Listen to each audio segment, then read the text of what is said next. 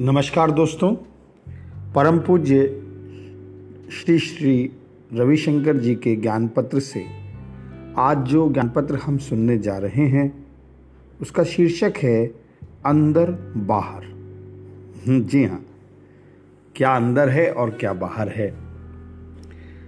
आपने अक्सर लोगों को ये कहते हुए सुना होगा कि बाहर भी वैसे ही रहो जैसे तुम अंदर हो। गुरुदेव कहते हैं ये कैसे संभव है?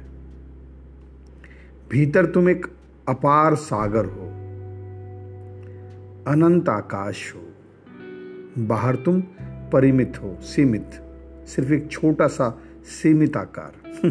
कहा जाए तो एक साधारण से बेवकूफ़ व्यक्ति।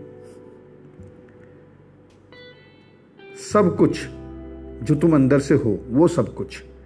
प्रेम, सौंदर्य, अनुकंपा डिविनिटी दिव्यता ये बाहर से पूरी तरह दिखाई नहीं देता।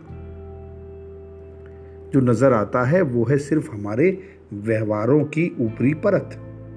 हम कैसे व्यवहार करते हैं, वही बाहर दिखता है। वो तो केवल ऊपरी है। वो तो बदलता भी रहता है।